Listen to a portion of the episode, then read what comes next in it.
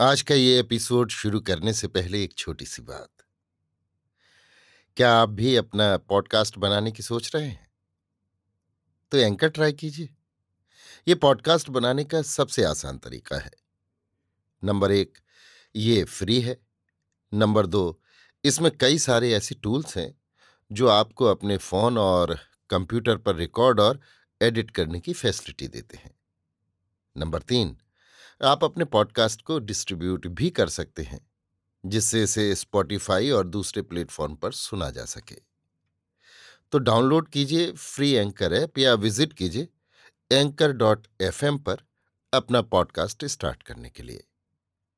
ये तो थी एक छोटी सी जानकारी, और अब शुरू करते हैं एपिसोड का सिलसिला। तो आज के एपिसोड में। लीजिए सुनिए।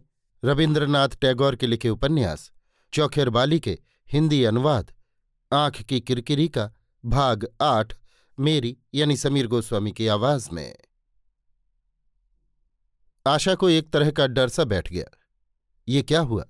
माँ चली गई, मौसी चली गई। उन लोगों का सुख मानो सभी को निकाल बाहर कर रहा है। अब शायद उसकी खुद की भागने की पारी है।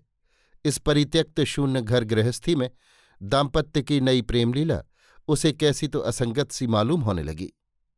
गारहस्थिक कठिन कर्तव्य से प्रेम को फूल की तरह तोड़कर अलग कर लेने से फिर वो केवल अपने रस से अपने आप को सजीव नहीं रख सकता। धीरे धीरे वो विमर्श और विकृत होने लगता है। आशा भी मन ही मन अनुभव करने लगी कि उसके अविश्राम मिलन में प्रतिक्षण एक तरह की श्रांति और कमज़ोरी आती जाती है।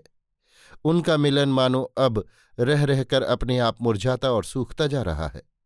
घर गृहस्थी के दृढ़ और प्रशस्त आश्रय के अभाव में उसे खींच पकड़कर खड़ा रखना अब कठिन हो रहा है। कामकाज के भीतर ही यदि प्रेम की जड़ न पनपे तो भोग का विकास भी परिपूर्ण और स्थायी नहीं होता। किंतु महेंद्र ने क्या किया कि अपने से परामुख समस्त परिवार के विरुद्ध विद्रोह करके अपने प्रेमोत्सव की सारी की सारी बत्तियाँ एक साथ जलाकर अत्यंत समारोह के साथ वो सूने घर के अमंगल में ही मिलन का आनंद मनाने लगा। उसने आशा के मन को जरा कुछ चोट पहुंचाते हुए ही कहा, चुन्नी, आजकल तुम्हें हो क्या गया है बताओ तो। तुम्हारी मौसी क्या चली गई? सब कुछ चला गया। तुम ऐसी उदास क्यों रहती हो? हमारे तुम्हारे प्रेम में ही क्या सारा प्रेम नहीं समा गया? आशा दुखित होकर सोचा करती, तब तो मेरे प्रेम में ज़रूर कहीं कोई कमी है। मैं तो अक्सर मौसी की ही बात सोचा करती हूँ। सास के चले जाने से मुझे हरदम डर बना रहता है। और फिर वो जी जान से इन सब प्रेम के अपराधों को दूर करने का भरसक प्रयत्न करती रहती। अब घर का काम काज ठीक से नहीं होता।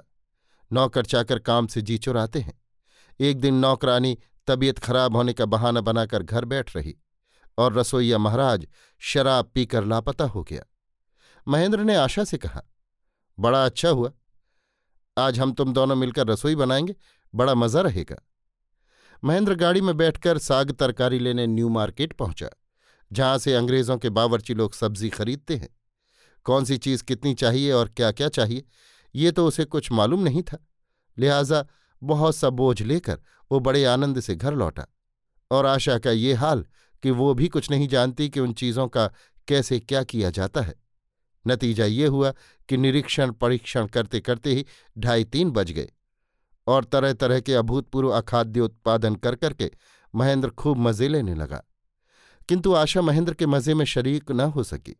उसे अपनी अज्ञता और असमर्थता पर भीतर ही भीतर बड़ी लज्जा हुई और शोभ भी हुआ।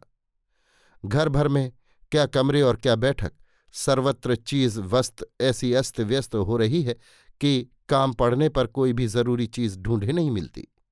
महेंद्र का एक चिकित्सा अस्त्र अकस्मात एक दिन साग तरकारी बनाने का काम देने लगा और बाद में घूरे में जाकर अज्ञातवास करने लगा। और एक दिन देखा गया कि उसकी कॉलेज की नोटबुक चूल्हा सुलगाने के काम से पंखा बनकर चौके में गई तो फिर लौटी ही नहीं। बाद में मालूम हुआ उसने हमेशा के लिए भस्मशैया ग्रहण कर ली है। इतना सब कुछ होते हुए भी मज़ा ये कि इन सब कल्पनातीत व्यवस्था बेपर्रे से महेंद्र की कुतूहल की सीमा न रही। किंतु आशा व्यथित और चिंतित होती रही। उच्छृंखल यथेच्छाचार के स्रोत में सारी घर गृहस्थी को बहाकर उसके साथ हँसते हँसते अपने को भी बहाते जाना बालिका वधु के लिए विभीष का जनक मालूम होने लगा। एक दिन शाम को दोनों जने छत वाले बरामदे में बिस्तर बिछाकर बैठे थे। सामने खुली छत है। वर्षा होने के बाद कलकत्ते की दिगंत व्यापी अट्टालिकाएँ चांदनी में चमक रही हैं। बगीचे से ढेर के ढेर भीगे हुए मौलसिरी के फूल लाकर आशा सिर झुकाए चुपचाप बैठी माला गूंथ रही है और महेंद्र उसे खींच तान कर रुकावट डालकर प्रतिकूल समालोचना करके व्यर्थी लड़ाई मोल लेने की कोशिश कर रहा है। आशा इस अकारण छेड़छाड़ के विरुद्ध प्रतिवाद करने के लिए कुछ कहने को बीच बीच में मुँह खोलना चाहती तो महेंद्र चट से किसी एक कृत्रिम उपाय से आशा का मुँह बंद करके उसके शासन वाक्य को अंकुरावस्था में ही विनष्ट कर देता। इतने में पड़ोसी के घर की पालतू कोयल पिंजड़े में से कुहू कुहू बोल उठी। उसी समय महेंद्र और आशा दोनों के दोनों अपने सिर के ऊपर लटकते हुए पिंजड़े की तरफ़ देखने लगे। उनकी कोयल ने पड़ोस की कोयल की कुहू ध्वनि को कभी भी चुपचाप सहन नहीं किया। फिर आज वो जवाब क्यों नहीं देती? आशा ने उत्कंठित होकर कहा, कोयल को आज हो क्या गया? महेंद्र ने कहा, तुम्हारी आवाज़ सुनकर शर्मा गई है। आशा ने अनुनय के स्वर में कहा, नहीं, हँसी नहीं। देखो ना जरा, क्या हो गया इसे? महेंद्र ने पिंजड़ा उतार लिया। पिंजड़े का आवरण खोलकर देखा तो कोयल मरी पड़ी है। अन्नपूर्णा के चले जाने के बाद नौकर छुट्टी लेकर चला गया था। फिर किसी ने उसकी खबर ही नहीं ली। देखते देखते आशा का चेहरा मिलान हो गया। उसकी उंगलियाँ रुक गईं। फूल जहाँ के तहां पड़े रह गए। महेंद्र के मन को चोट न पहुँची हो, सो बात नहीं। किंतु असमय में रंग में भंग होने की आशंका से बात को उसने हँसी में उड़ा देने की कोशिश की। बोला, चलो अच्छा ही हुआ। मैं डॉक्टरी करने जाता और ये कुहू कुहू करके तुम्हें जलाती रहती। इतना कहकर उसने आशा को अपने बाहुपाश में आबद्ध करके पास खींचने की कोशिश की। किंतु आशा ने धीरे से अपने को छुड़ाकर आंचल में भरे सारे के सारे फूल फेंक दिए। बोली, बस अब बहुत हो चुका। छी छी, तुम जल्दी जाओ, माँ को ले आओ।